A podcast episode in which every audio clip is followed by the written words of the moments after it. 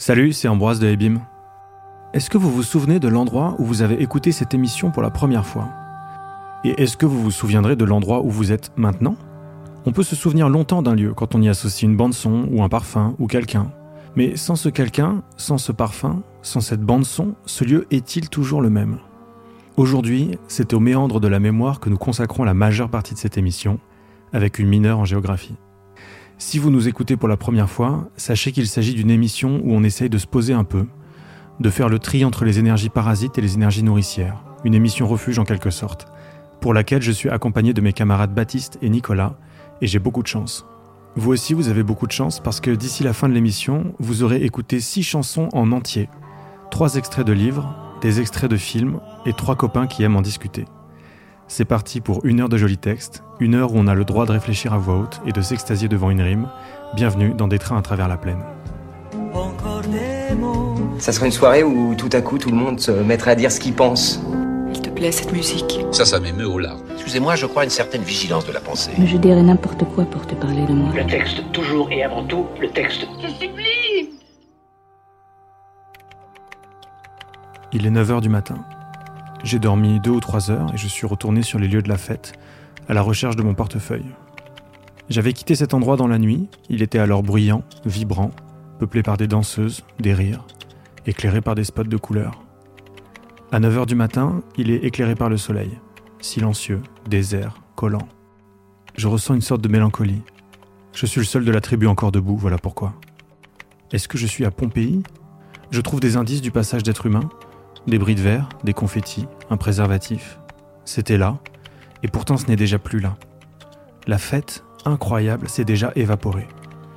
Ce lieu, pourtant encore tiède de nos éclats de la nuit, n'en gardera bientôt aucune trace. Ma mémoire est la seule preuve que ce lieu a été vivant.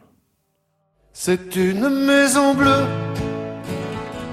adossée à la colline. On y vient à pied, on ne frappe pas.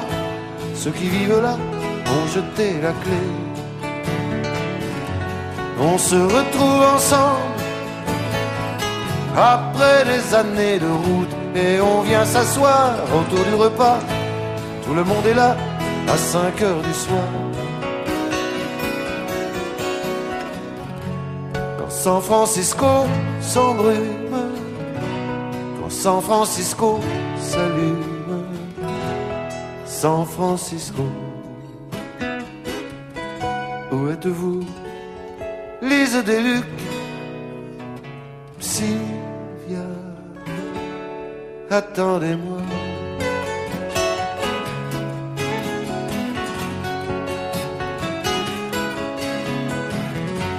Nageant dans le brouillard, enlacé roulant dans l'herbe, on écoutera Tom à la guitare file à la quena jusqu'à la nuit noire. Un autre arrivera pour nous dire des nouvelles d'un qui reviendra dans un an ou deux. Puisqu'il est heureux, on s'endormira. Quand San Francisco se lève, quand San Francisco se lève, San Francisco. Où êtes-vous? Lise Deluc, Sylvia, attendez-moi.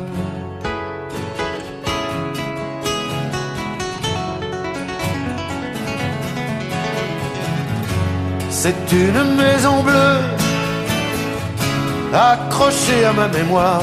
On y vient à pied, on ne frappe pas. Ceux qui vivent là ont jeté la clé peuplé de cheveux longs, de grands lits et de musique, peuplé de lumière et peuplé de fous. Elle sera dernière à rester debout. Si San Francisco s'effondre, si San Francisco s'effondre, San Francisco, où êtes-vous? Lise Deluc, Sylvia, attendez-moi. Le Yangtze-Kiang n'est pas un fleuve, c'est une avenue.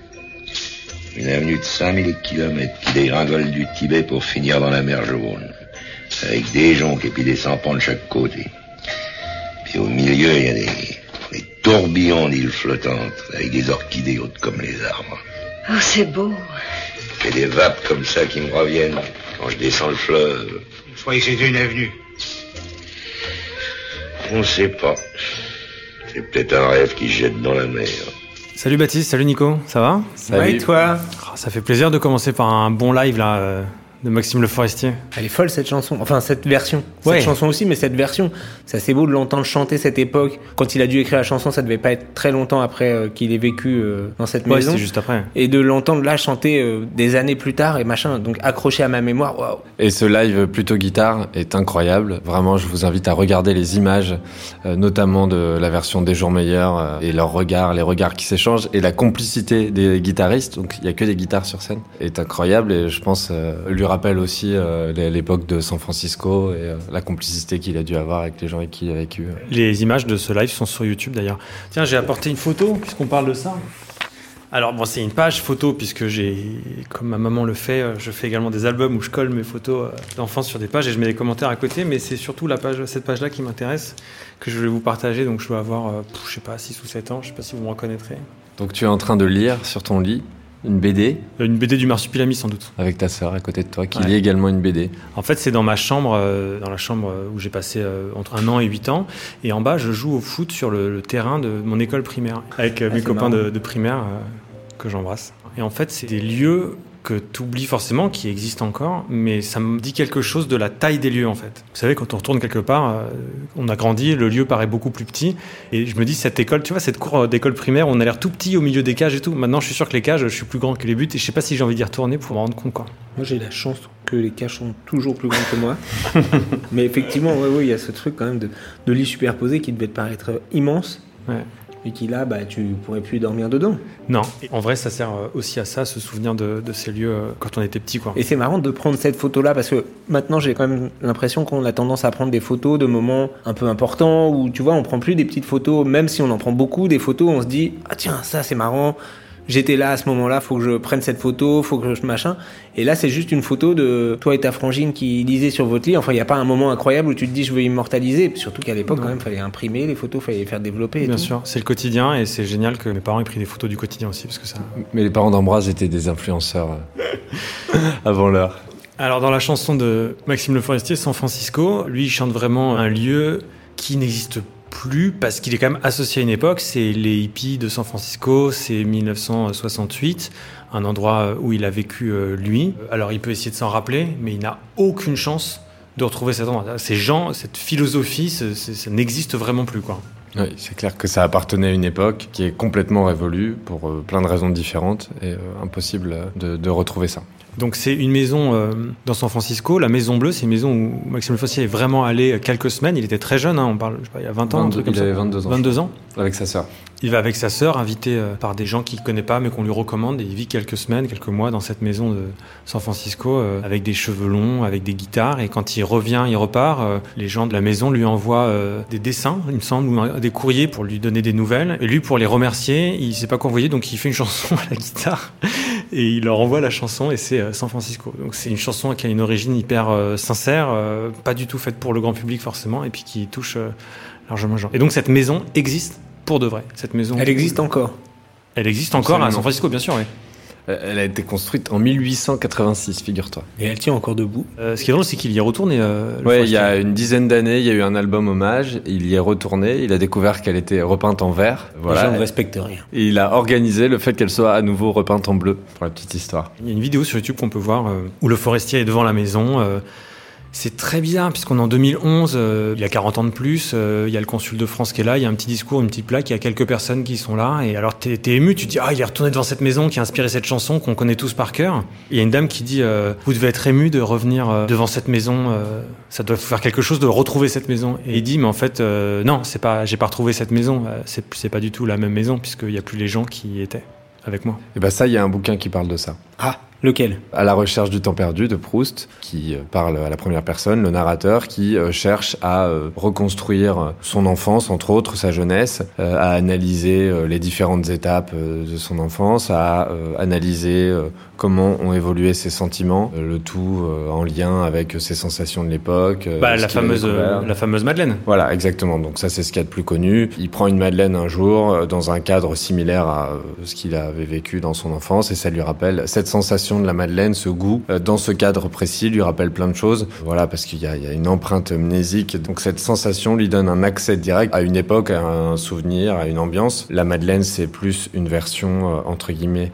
réussie de cette recherche du temps perdu. Mais euh, il y a d'autres passages dans le livre plus pessimistes où il, dit que c'est impossible de retrouver ça. Donc tu vas nous lire du Proust là? Absolument. C'est bien de faire découvrir des jeunes auteurs.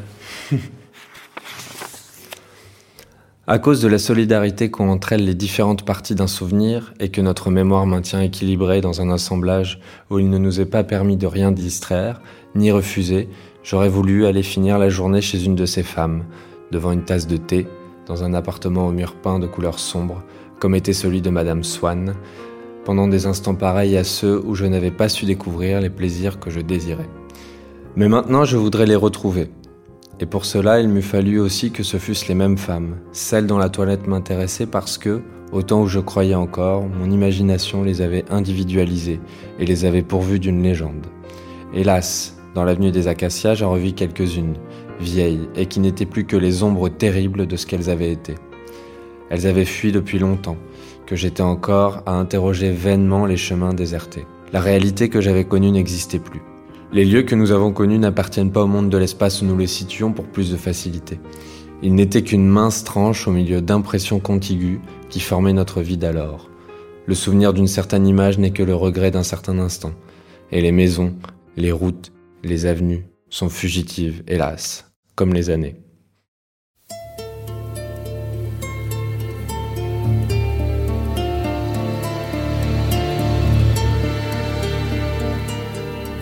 Ce quartier qui résonne dans ma tête,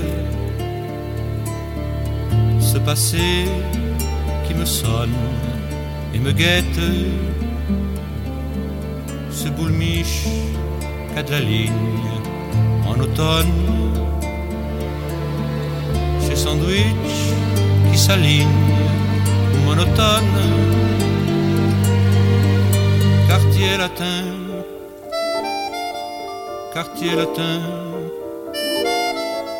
quartier latin.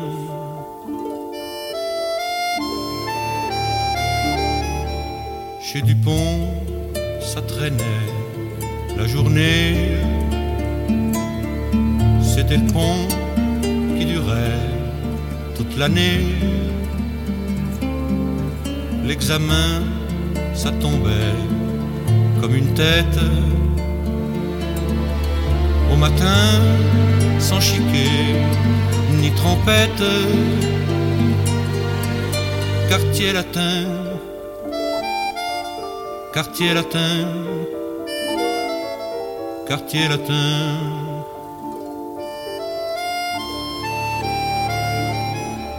Cette frangine qui vendait sa bohème et ce spleen qui traînait dans sa traîne. J'avais rien, ni regret, ni principe. Les putains, ça me prenait comme la grippe. Quartier latin, quartier latin, quartier latin.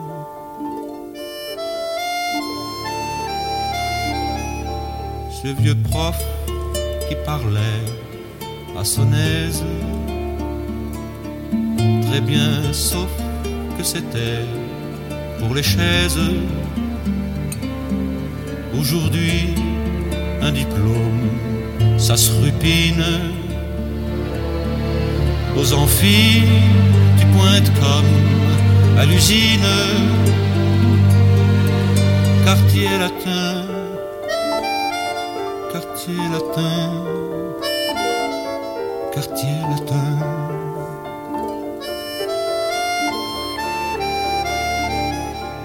Les années, ça dépasse comme une ombre. Le passé, ça repasse et tu sombres. Rue Soufflot, les vitrines font la gueule. Sans un mot, je me débine, je ferme ma gueule. Je retrouve plus rien, tellement c'est loin. Le quartier latin.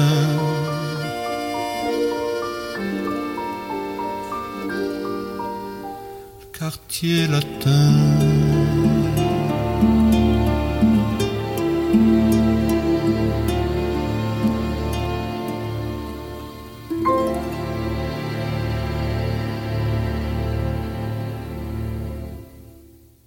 Baptiste, pourquoi ce texte Pourquoi cette chanson?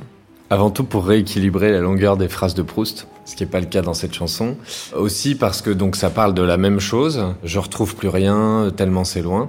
Euh, donc il retourne au même endroit, mais il n'arrive pas à retrouver l'intensité et euh, les, les différentes strates de, de ses souvenirs. Donc voilà, ça parle de la même chose, mais c'est pas pas du tout de la même manière. Proust, bon, bien sûr, c'est très cérébral, c'est vraiment une analyse. Il peut écrire des pages entières sur une émotion pour essayer de la comprendre, de la regarder sur, sous toutes les facettes. Ferré, ça va beaucoup plus droit au but et ça prend beaucoup plus au trip. Je trouve quand on écoute ça, il y a vraiment quelque chose euh, d'animal euh, dans notre réaction euh, dans cette chanson. Quoi. On ressent l'angoisse, on ressent la mélancolie, on ressent la perte, on ressent la la, la, déflagration, le, le, morcellement euh, de la mémoire de soi, de, son être. C'est marrant parce que je trouve que Ferré, euh, il a ce truc aussi quand même de dissection.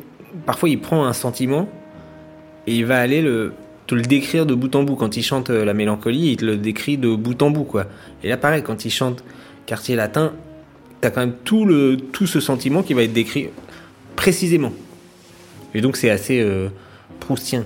Et alors Ferré, il a vécu dans le quartier latin. Il a, euh, il, a, il est à Monaco. Ferré, il a pas, c'est pas, un, c'est pas un enfant. Ouais, c'est il est né à. Monaco. Il a vécu en Italie dans son enfance. Il a, euh, je crois, son père qui est italien. Puis il a fait Sciences Po et vécu à Paris. Donc euh, j'imagine dans le quartier latin entre. euh, Il a fait Sciences Po.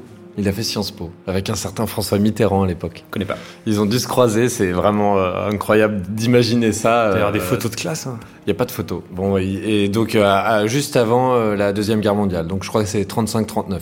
Et il avait entre 20 et 24, un truc comme ça. C'est fou comme c'est touchant cette chanson et le texte de Proust euh, aussi.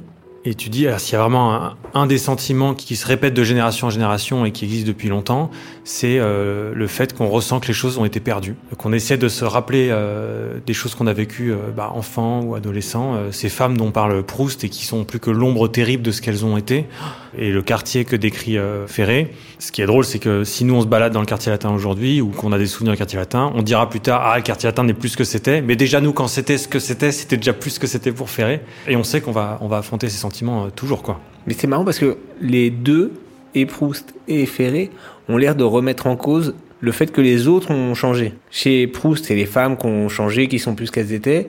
Et chez Ferré, c'est le quartier latin qui est... Plutôt et, que lui, tu veux dire Et lui, par contre, eux, du coup, l'un et l'autre, par contre, non, eux, ils n'ont pas changé. Alors, euh, qu'est-ce qui s'est passé? Mais évidemment qu'ils ont changé. Ouais, évidemment que ils ont grandi, ils ont vécu d'autres trucs, et donc ils sont plus euh, exactement les mêmes. Ouais, ouais, c'est leur perception, euh, bien sûr. D'ailleurs, à propos du quartier latin, c'est marrant parce que euh, c'est un quartier mythique pour euh, plein de raisons, dont cette chanson fait partie. On a aussi la chanson d'Alain Souchon en tête, Rive Gauche à Paris. Moi, je pense aussi à Boris Vian qui jouait du jazz là-bas, qui faisait ses soirées là-bas, dans les années 40. Et parfois, on se balade dans ce quartier. Enfin, je sais pas pour vous, moi, j'essaie de, je me dis, je me balade, je vais croiser Boris Vian. Voilà, au détour d'une rue, comme le chante euh, Souchon, et puis en fait, bon, il est pas là.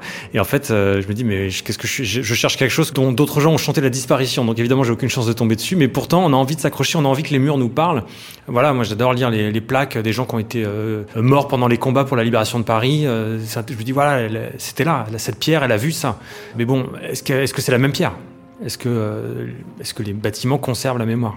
Moi, en tout cas, je sais que euh, j'ai un attachement à Paris, comme j'ai un attachement à Rome, où je me suis senti bien aussi, mais parce que j'ai l'impression que c'est une ville baigné d'histoire et que il y a des siècles qui sont passés par là, il y a des rues dans lesquelles les- plein de gens ont marché, il y a tout un vécu que je retrouve moins dans des villes, euh, dans des villes nouvelles où je me sens moins à l'aise. J'ai besoin un peu de ce, de ce passé-là. Mais c'est vrai que le quartier latin aujourd'hui n'a plus rien à voir, enfin, et même n'a plus rien à voir parce que ça a été quelque chose de mythique, alors qu'à l'époque c'était un truc un peu euh, artiste et tout ça. Maintenant c'est devenu oh, une espèce de musée qui du coup Mhm. ne serait plus du tout accessible aux gens qui ont vécu là-bas et qui l'ont rendu mythique. Comme dans la chanson de Aznavour, euh, La Bohème, où il parle de Montmartre, à un moment où, où Montmartre n'était pas du tout à la mode euh, du tourisme. Mais ça nous arrive à nous aussi parfois. hein. On revient dans un endroit et c'est plus du tout ce que c'était. Je veux dire, il n'y a pas besoin que ça soit euh, un truc mythique. Par exemple, si tu retournes dans ton école primaire, ça sera plus du tout ce que c'était. Il y a un bouquin qui parle de ça.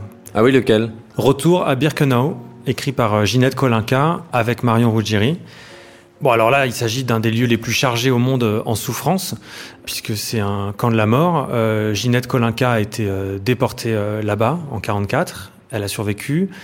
Elle n'a pas voulu en parler pendant plus de 40 ans. Et puis finalement, maintenant, c'est une des personnes qui va le plus dans les écoles pour parler de son expérience aux étudiants. Elle est encore en vie, elle a 96 ans. Et euh, Kolinka est retournée à Birkenau. Et je vais vous lire la première page du livre.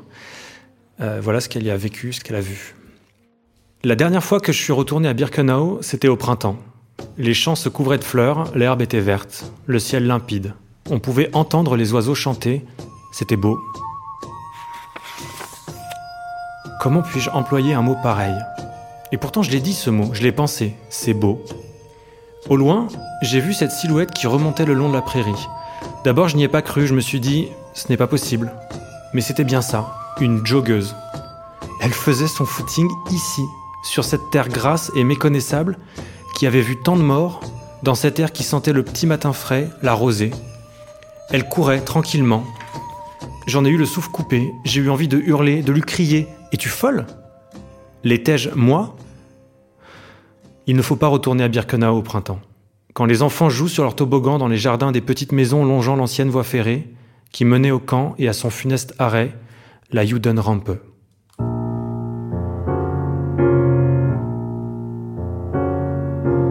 Ce que j'oublierai, c'est ma vie entière. La rue sous la pluie, le quartier désert, la maison qui dort, mon père et ma mère, et les gens autour, noyés de misère, en partant d'ici, pour quel paradis ou pour quel enfer? J'oublierai mon nom, j'oublierai ma ville, j'oublierai même que je pars pour l'exil. Faut du courage pour tout oublier, sauf sa vieille valise et sa veste usée. Au fond de sa poche, un peu d'argent pour un ticket de train, aller sans retour, aller sans retour.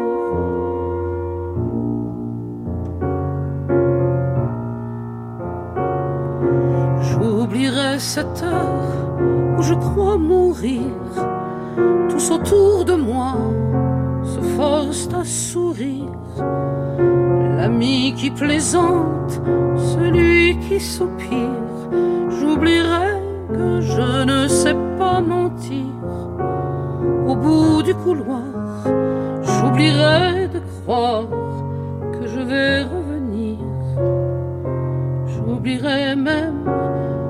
ce n'est pas facile, d'oublier la porte qui donne sur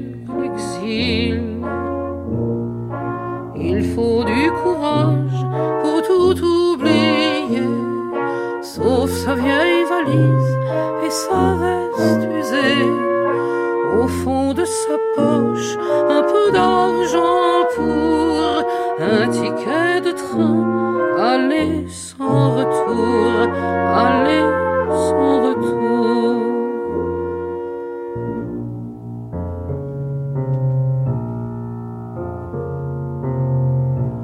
Ce que j'oublierai, était l'un d'eux. Mais cette chanson n'est qu'un triste jeu. Et quand je les vois passer dans nos rues, étranges étrangers, humanité nue, et quoi qu'ils aient fui, la faim, le fusil, quoi qu'ils aient vendu, je ne pense qu'à ce bout de couloir, une valise posée en guise de mémoire.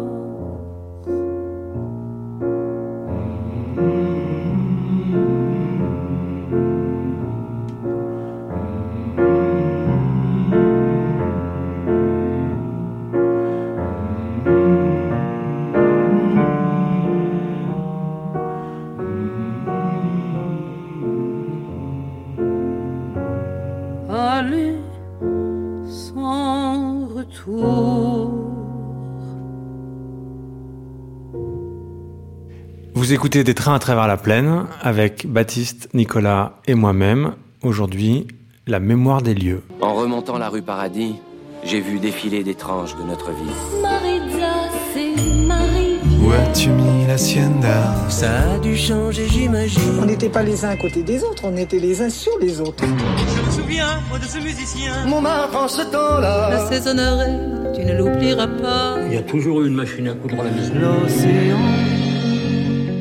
Alors Baptiste, si tu nous montrais un peu la photo que tu as choisie. Euh, Alors, vous voyez ça, c'est cette maison là. Donc on parle de, depuis tout à l'heure. Euh, on parlait de Proust et de Ferré qui revenaient à un endroit et qui, en se confrontant à cet endroit, ils se rendaient compte que les souvenirs euh, vécus étaient inaccessibles. Ça, c'est une maison dans laquelle je vais euh, chaque année depuis presque toujours. Peut-être que c'est parce que j'y retourne que je polis un souvenir et que je perds jamais le contact avec ce souvenir, mais j'ai l'impression de retrouver quelque chose. Et quand je suis pas bien, je pense à cette maison et ça m'apporte beaucoup de sérénité, de savoir qu'elle existe, que même quand je suis ici, quand je suis très loin, qu'il y a des insectes dessus, que je... C'est comme un refuge où tu peux aller même en pensée et te dire euh, là au moins je sais que je suis je suis bien. Absolument. Je comprends très bien ça. Vous avez des lieux comme ça aussi où vous retournez euh, depuis toujours? Ah Moi clairement j'ai la chance d'avoir effectivement une, la maison de mes grands-parents et j'y vais quasiment tous les week-ends. Et en fait, j'ai appris assez tard que quand je suis né, mes parents ont déménagé. Bref, la maison était en travaux et du coup, j'ai vécu les deux premiers mois de ma vie dans cette euh, maison c'est ouf parce que c'est vraiment le seul endroit où je me sens complètement chez moi. Un jour, j'ai dit Ah oui, mais c'est normal, t'as vécu deux, les deux premiers mois de ta vie, t'étais là. Dis, Tout s'explique. Bah heureusement que t'as pas vécu les deux premiers mois de ta vie euh, à Las Vegas. Dans le bouquin de euh, Ginette Kolinka, quand elle parle de, de retourner à Birklena au printemps, elle a cette phrase où avec les enfants qui jouent autour, et ça me fait penser à cette phrase de Gary dans Tulip, qui disait que le pire dans Auschwitz, c'était pas Auschwitz, c'était les villages autour qu'on continue à vivre euh, comme si de rien n'était. C'est marrant parce que dans cette phrase, euh, tu dis les villages autour, moi j'entends le... Ça c'est facile de le dire maintenant, j'entends le monde autour. Bien sûr. En plus quand tu retournes dans un lieu comme ça, tu dois en vrai avoir un peu peur. Parce que quand tu quittes vivante Auschwitz, euh, je pense que tu qu'une idée, c'est de plus jamais revenir. Tu dis, je, je m'arrache de ce lieu à tout jamais, et après il y retourne. Peut-être qu'il y a aussi une façon de, de reprendre possession de, d'elle-même, alors qu'elle était dans cet endroit où elle n'avait aucun pouvoir sur elle et là, elle peut, elle peut se déplacer d'un lieu à un autre, elle peut se promener, elle est libre aussi de repartir quand elle le veut. Pour avoir visité un camp, euh, c'était le camp de Mauthausen, c'est vraiment l'endroit au monde où j'ai le plus été saisi par l'histoire qui s'y était déroulée. Après, tu as quelques photos qui te t'aident à, comprendre comment c'était, mais euh, clairement, tu as une énergie qui te saisit quand tu es dans ces lieux-là. Mais après, c'est parfois aussi difficile de, saisir ça, et c'est pour ça que je pense qu'elle se ressent le devoir de, de faire ça, d'accompagner pour expliquer concrètement parce que euh, voilà comme elle le dit il faut pas y aller au printemps parce que on retrouve pas la souffrance on est très loin de, ça. C'est le travail de Claude Lanzmann qui a fait Shoah euh, ce film de 10 heures notamment en interrogeant d'anciens déportés et euh, en essayant de, retrouver le concret de, de ça pour qu'on ait un accès à ce qui s'est passé tout en sachant que c'est impossible. Ouais ouais mais effectivement mais il faut quand même enfin Là, elle a plus de 80 ans, cette. Euh, 96. Dame, 96 ans. Et il faut qu'elle raconte parce qu'après, elle, euh, il y aura plus de témoins directs. Et je pense qu'il y a quand même, pendant 40 ans, elle a pas parlé parce que c'est impossible. D'abord, c'est, il n'y a pas de mots, on peut pas raconter cette histoire. quand tu rentres de l'âge, tu t'as sans doute pas envie d'en reparler, de raconter, et même si tu as envie, je suis pas sûr que les gens euh, étaient prêts à entendre. Mais je comprends que tu besoin d'oublier pour, euh, pour avancer. Bah, c'est ce que la, pose comme question la chanson de Juliette. Euh, ces fameux aller sans retour, c'est qu'elle veut pas retourner, elle veut oublier. Le, la question se pose d'oublier le passé, mais d'après elle, c'est impossible. On peut pas oublier. On a toujours quelque chose, une valise, comme elle dit, qui nous rattache à ça. Donc ça veut dire que dans le cas de Colinka, elle peut pas. Euh, c'est impossible qu'elle l'oublie. Donc elle doit vivre avec. Donc elle, elle doit le sortir d'elle-même parce qu'elle doit le partager. Euh. En plus, je pense que chez Ginette Colinka, c'est encore plus particulier parce qu'il y a un devoir de mémoire et un devoir de historique. Historique, alors que dans la chanson de Juliette, qui parle des migrants il y a ce côté, en fait, euh, c'est des gens qui s'arrachent à une terre et elle dit euh, par la faim ou par le fusil. Donc il y a quand même un truc, ils fuient un pays où ils n'arrivaient plus à vivre. Donc soit ils fuient une guerre, soit ils fuient la famine. Enfin, ils vont vers quelque chose qui a priori est mieux, mais ils quittent quand même quelque chose. Ils s'arrachent quand même de quelque chose bah, qui était euh, leur vie.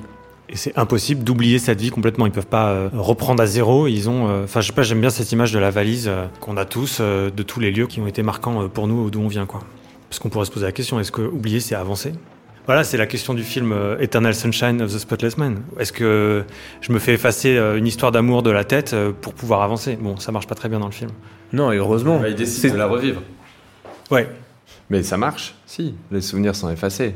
Après, il retrouve les cassettes, etc. Oui, ça, ça, ça marche, mais. Techniquement, ça marche. Mais après, ça fait pchit, comme dirait Chirac.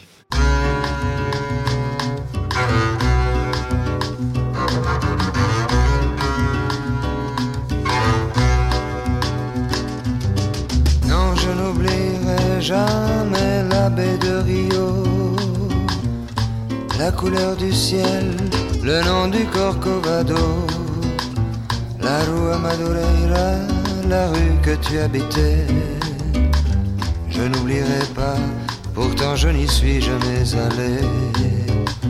Non, je n'oublierai jamais ce jour de juillet où je t'ai connu, où nous avons dû nous séparer si peu de temps et nous avons marché sous la pluie.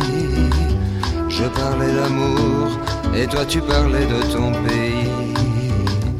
Non, je n'oublierai pas la douceur de ton corps dans le taxi qui nous conduisait à l'aéroport.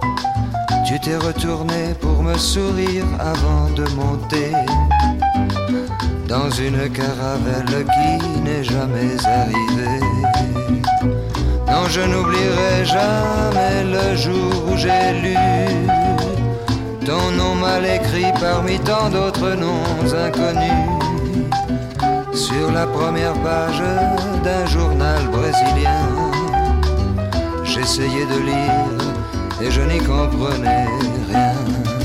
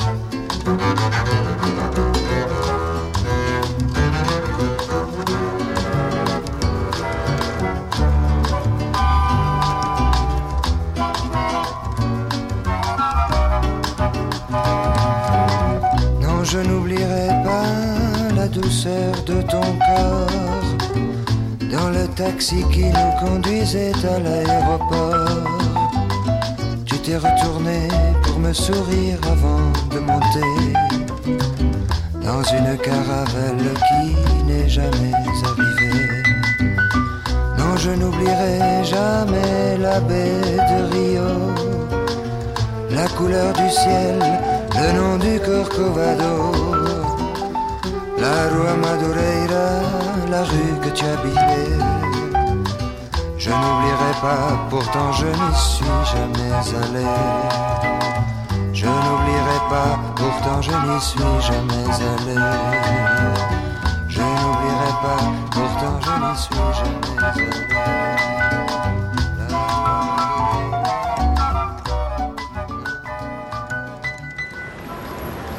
Quand on arrive dans une ville, on voit des rues en perspective, des suites de bâtiments vides de sens. Tout est inconnu, vierge on aura habité cette ville. On aura marché dans ces rues, on aura été au bout des perspectives, on aura connu ces bâtiments, on aura vécu des histoires avec des gens. Au bout d'un moment, tout ça vous appartient parce qu'on y a vécu. C'est ce qui allait m'arriver. Et je ne savais pas encore. Mon Nico, raconte-nous pourquoi t'as choisi cette chanson? Moi j'aime beaucoup cette chanson. D'abord parce qu'il a le souvenir d'un lieu qu'il connaît pas, donc c'est quand même une idée assez jolie. Et j'aime beaucoup l'incompréhension qu'a entouré euh, Nino Ferrer. On l'a souvent pris pour un chanteur un peu euh, rigolo, une espèce de Richard Gottener. Ah oui, il y a un côté un peu. Voilà, il, y a un, il y a un côté un peu Richard Gottener chez Nino Ferrer, sauf qu'en fait musicien de dingue. Et enfin, tu vois, les, ces chansons euh, Mirza ou Les Cornichons ou, ou Je vends des robes et tout, c'est hyper euh, rythmé. Il, il, avait un vrai jazzman. Il était connu pour ça. Et là, du coup, il fait une chanson un peu euh, bossa nova. Alors, bossa nova, à l'époque, quand même, on imagine plutôt euh, le carnaval de Rio et voilà les, les paillettes et tout ça, la plage. Et là, il fait une chanson hyper triste. Et le mélange des deux, je trouve ça assez formidable. Tu dis que c'est original parce qu'il est jamais allé à Rio et qu'il chante le fait qu'il se rappelle d'être allé à Rio. J'interroge fortement ceci. Si on regarde les paroles, j'ai l'impression qu'il y a un secret dans cette chanson, puisque il est dans un taxi avec une fille à Paris, en France. Il l'emmène à l'aéroport, disons Orly par exemple.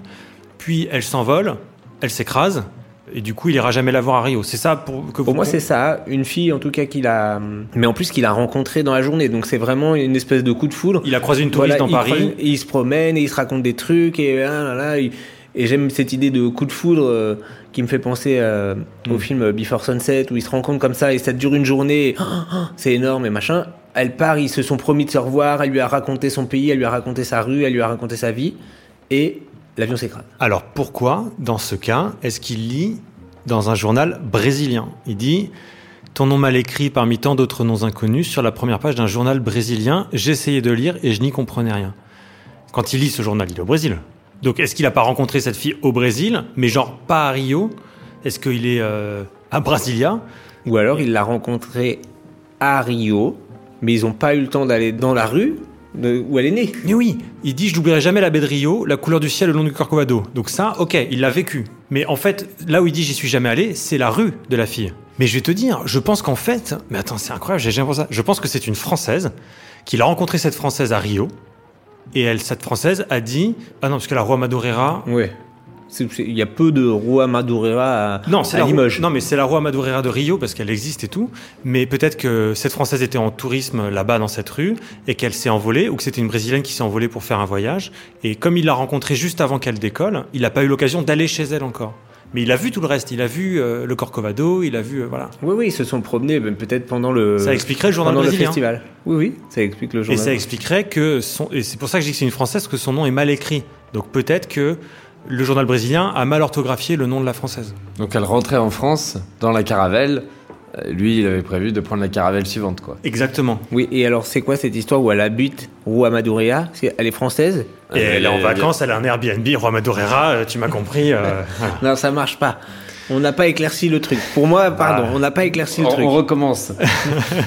Bon, ce que tu disais sur la bossa nova et le qui est un truc plutôt léger et puis d'un coup euh, ça part en mélancolie, c'est vrai que c'est quelque chose qui nous cueille quoi dans cette chanson. Il y a un livre qui parle de ça. Enfin, qui me fait ressentir ça. Ah oui, lequel? Le château de ma mère de Marcel Pagnol. En soi, déjà, toute l'œuvre de Marcel Pagnol est baignée de ça.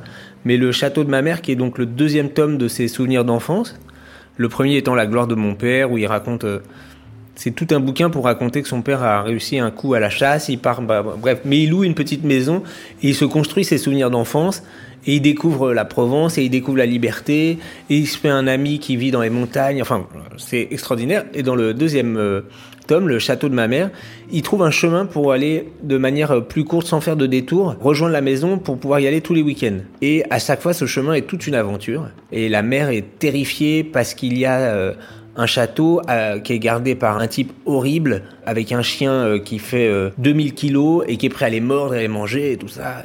Il y a toute une histoire, il y a toute une angoisse et vraiment c'est euh, la dramaturgie du bouquin, c'est ça. hein. c'est qu'il raconte euh, ce trajet-là et comment ça va se passer et qu'est-ce qui va se passer et la découverte et tout ça. Et le bouquin se finit assez merveilleusement, tout va bien, tout s'est réglé et tout ça. Et les dernières pages, l'enfant s'est arrêté, sa mère est morte quelques années plus tard, son frère est mort quelques années plus tard, son ami des montagnes est mort quelques années plus tard. Donc c'est assez, euh, c'est assez dur et il, il te cueille comme ça parce que t'es vraiment en pleine enfance et bam, tu te prends une petite euh, teinte dans la tronche. Et euh, Pagnol, qui était devenu cinéaste, qui vivait à Paris, avait décidé de monter des studios de cinéma. Et il avait demandé dans le sud pour tourner ses films. Et il avait demandé à quelqu'un de trouver un terrain pour pouvoir installer son studio de cinéma. Le, la personne trouve, elle l'appelle et lui dit ça y est, j'ai trouvé. Il a dit ok, on signe, j'achète, ça a l'air très bien. Et il retourne sur les lieux et il retombe sur ce chemin-là. Par hasard. Par hasard. Il ne le sait pas du tout et il s'en rend compte euh, quand il arrive. Attention, je vais pleurer. Nous franchîmes une très haute grille, déjà ouverte à deux battants. Au fond d'une allée de platanes centenaires, le cortège s'arrêta devant un château. Ce n'était pas un monument historique, mais l'immense demeure d'un grand bourgeois du Second Empire. Il avait dû être assez fier des quatre tours octogonales et des 30 balcons de pierre sculptée qui ornaient chaque façade. Nous descendîmes aussitôt vers les prairies, où j'avais l'intention de construire mes studios. J'y trouvais des hommes qui dépliaient des chaînes d'arpenteurs, d'autres qui plantaient des jalons peints en blanc, et je regardais orgueilleusement la naissance d'une grande entreprise, lorsque je vis au loin, en haut d'un remblai, une haie d'arbustes. Mon souffle s'arrêta, et sans savoir la raison, je m'élançai dans une course folle à travers la prairie et le temps. Oui, c'était là. C'était bien le canal de mon enfance, avec ses aubépines, ses clématites, ses églantiers chargés de fleurs blanches, ses ronciers qui cachaient leurs griffes sous leurs grosses murs grenus.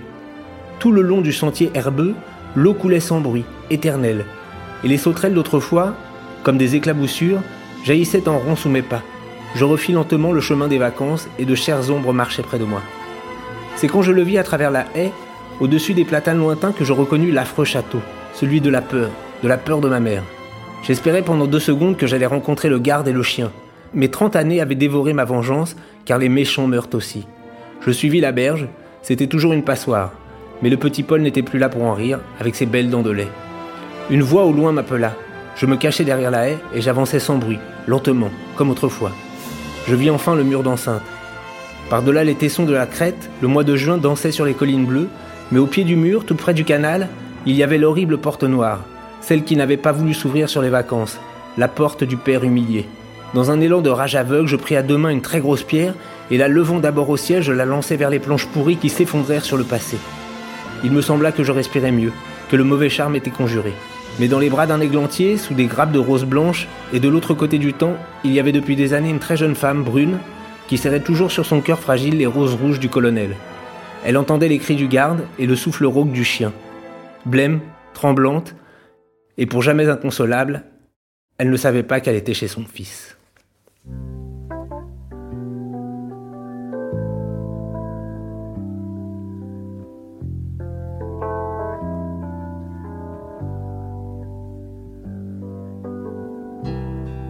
Je reviendrai à Montréal dans un grand Boeing bleu de mer. J'ai besoin de revoir l'hiver ses aurores boréales. J'ai besoin de cette lumière descendue droit du Labrador et qui fait neiger sur l'hiver. des roses bleues, des roses d'or. Dans le silence de l'hiver, je veux revoir ce lac étrange entre le cristal et le verre. Où viennent se poser des anges. Je reviendrai à Montréal. Écouter le vent de la mer. Se briser comme un grand cheval. Sur les remparts blancs de l'hiver. Je veux revoir le long des airs des rues qui n'en finissent pas, jusqu'au bout de l'hiver, sans qu'il y ait trace de pas. besoin de sentir le froid. Mourir au fond de chaque pierre. Et rejaillir au bord des toits. Comme des glaçons de bonbons clairs.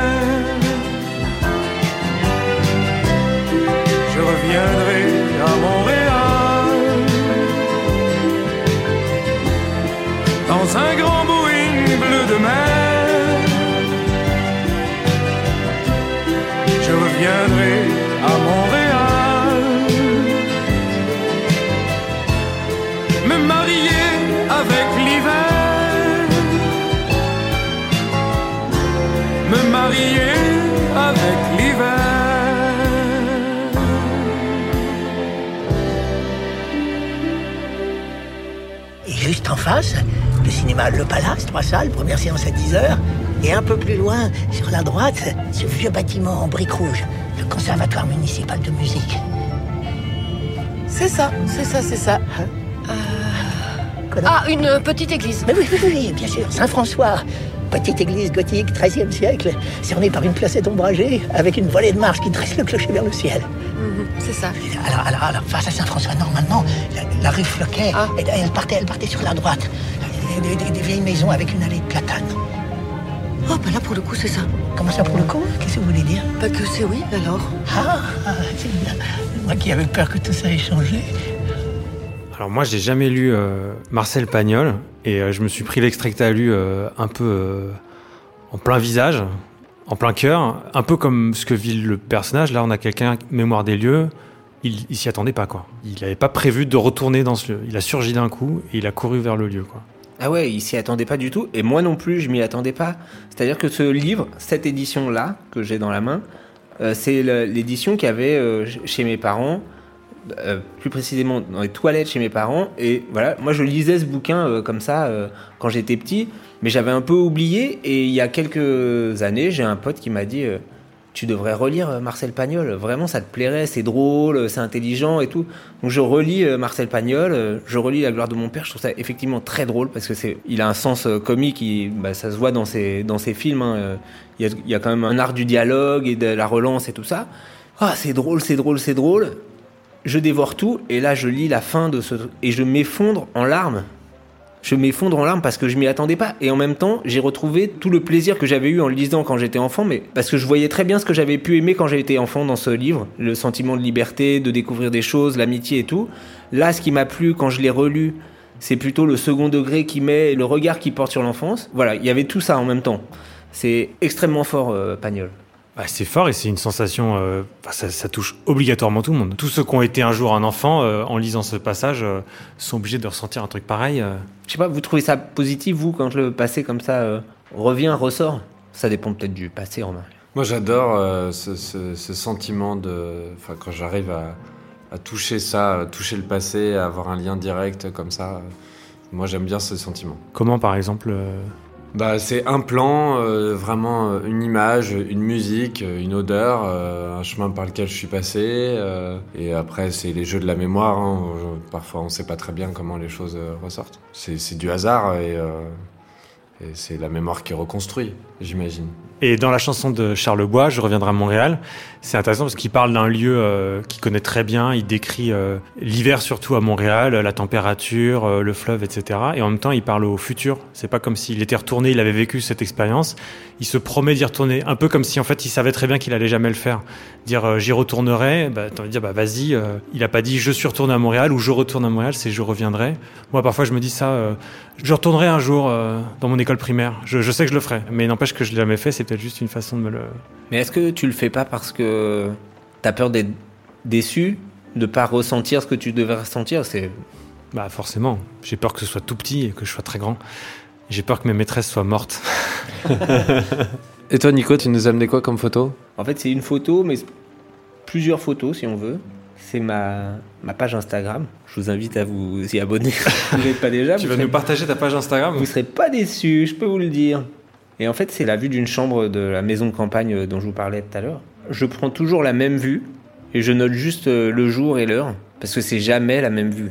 Il y a le, le ciel qui est pas pareil, il y a une table qui a été bougée parce qu'il y avait des invités, parce qu'on a fait le barbecue, il y a les buts qui sont sortis, il y a les... C'est la même vue à différents moments de l'année, différentes heures. Exactement. Mais t'en as pris combien par exemple? J'ai commencé à les prendre ces photos en 2012. Ah ouais, d'accord. Donc ça fait quelques années que je prends la, la photo. Alors on a vu le, la cabane pour enfants euh, qui a changé, qui a viré. Le, C'est extraordinaire. Voilà, la, la- la cabane qui est revenue. euh, Tu trouves pas, Baptiste euh, Si, incroyable. Le projet est... Ouais. je dois ce projet à Claude Monet. Spécial casse dédié. bah, il, repeigne- il, pe- il peignait toujours la même. euh, Ah ouais, ouais, ouais. il peignait Et on toujours. voit ça- l'évolution de sa cataracte d'ailleurs. Exactement, ouais. Quand il s'est fait opérer, il retrouve les couleurs. Et c'est assez beau de repeindre toujours la même chose et ça n'est jamais la même chose. Mais d'essayer de capturer un instant à ce moment-là. Je parle de Monet, hein, je parle pas de mon compte Instagram. En remontant la rue Paradis, j'ai vu défiler des tranches de notre vie. Maritza, c'est Marie. Où as-tu mis l'hacienda Ça a dû changer, j'imagine. On n'était pas les uns à côté des autres, on était les uns sur les autres. Je me souviens, moi, de ce musicien. Mon enfant, ce temps-là. La saisonnerait, tu ne l'oublieras pas. Il y a toujours eu une machine à coudre à la maison. Vous écoutez toujours Des trains à travers la plaine, le thème d'aujourd'hui, Mémoire des lieux. Et on arrive au moment où on va répondre aux questions que se posent les artistes dans les chansons qu'on a écoutées. Trois questions ce soir, et je vais commencer par toi, Baptiste. Où êtes-vous, Lisa et Luc? Non, C'est une vraie réponse. Euh, ils sont morts. ah la vache. On avait dit quoi sur euh, Tu- la, vérité? Tu tu t'es renseigné? Oui, la plupart des gens avec qui ils ont vécu euh, cette aventure à San Francisco dans cette maison bleue sont morts du sida. Nicolas, pour quel paradis ou pour quel enfer j'oublierai mon nom, j'oublierai ma ville? Pour l'amour. On dirait une réponse passe-partout, mais on va l'accepter. Baptiste, quelle est cette autre personne? Euh, L'ennemi dans la glace. Voilà, vous avez enfin les réponses aux questions que vous vous posiez. Comme c'est la tradition, on ne parlera pas de la dernière chanson après l'avoir écoutée. Ce qu'on peut dire simplement, c'est que pour le moment, on a parlé beaucoup de gens qui revenaient sur place, qui voulaient revenir sur place, qui voulaient se souvenir, euh, qui voulaient oublier ou qui pouvaient pas oublier. On a parlé euh, de lieux qui étaient très euh, Familier. familiers, dans lesquels on a passé du temps. Mais bon, il y a aussi, Baptiste, des lieux où on est juste de passage. Exactement, notamment ceux qu'on croise quand on est en voyage, euh, qui nous dépaysent, qui sont loin de nous, loin de tout ce qu'on a connu, qui nous bousculent, euh, et dans lesquels on ne laisse rien, mais qui, euh, dont on a le souvenir. Et donc, dans la chanson, la dernière chanson qu'on va passer, je trouve qu'elle décrit très bien ça. Donc c'est un endroit où l'endroit existe, avec elle ou sans elle, c'est la même chose. quoi. Elle se souvient d'un lieu pour lequel elle n'a pas laissé justement ces fameuses chères ombres qui traînent là-bas. Le, le lieu est indifférent à sa présence. Exactement.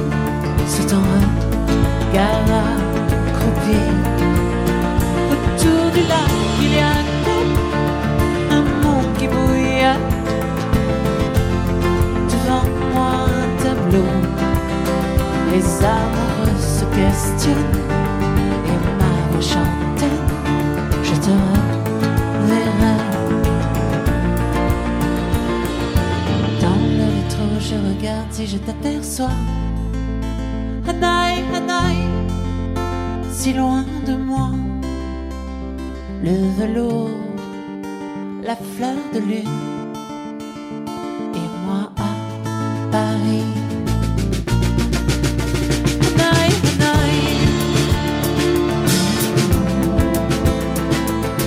Vous pouvez retrouver l'esprit de cette émission grâce à la playlist en libre accès que nous vous avons concoctée sur Spotify et Deezer. Elle s'appelle Des trains à travers la plaine, Mémoire des lieux, et elle contient les chansons écoutées dans l'émission, ainsi qu'une quinzaine de chansons qui parlent de la mémoire des lieux d'une façon ou d'une autre et que nous avions présélectionnées. Nous finissons, comme c'est le cas pour chaque émission, par la liste des êtres humains, et c'est important, qui ont signé les contenus diffusés dans l'émission. San Francisco, paroles et musique de Maxime Le Forestier. Un singe en hiver, sur un scénario de François Boyer, Henri Verneuil et Michel Audiard, d'après le roman de Antoine Blondin, réalisé par Henri Verneuil. À la recherche du temps perdu, écrit par Marcel Proust. Quartier latin, paroles et musique de Léo Ferré. L'auberge espagnole, scénario et réalisation de Cédric Clapiche. Retour à Birkenau de Ginette Kolinka avec Marion Ruggieri. Aller sans retour, paroles et musique de Juliette Nourdine, interprétée par Juliette. La Roi Madureira, paroles et musique de Nino Ferrer et Daniel Beretta, interprété par Nino Ferrer. Le Château de ma mère, écrit par Marcel Pagnol. Je reviendrai à Montréal, paroles et musique de Daniel Thibon et Robert Charlebois, interprété par Robert Charlebois. Adieu les cons, scénario et réalisation de Albert Dupontel. Hanoï, paroles et musique de la Grande Sophie. C'était Des trains à travers la plaine, une émission proposée par Ambroise Carminati, Baptiste Pignon et Nicolas Rouchekin. Ingénieur du son, Luc Agua. À bientôt!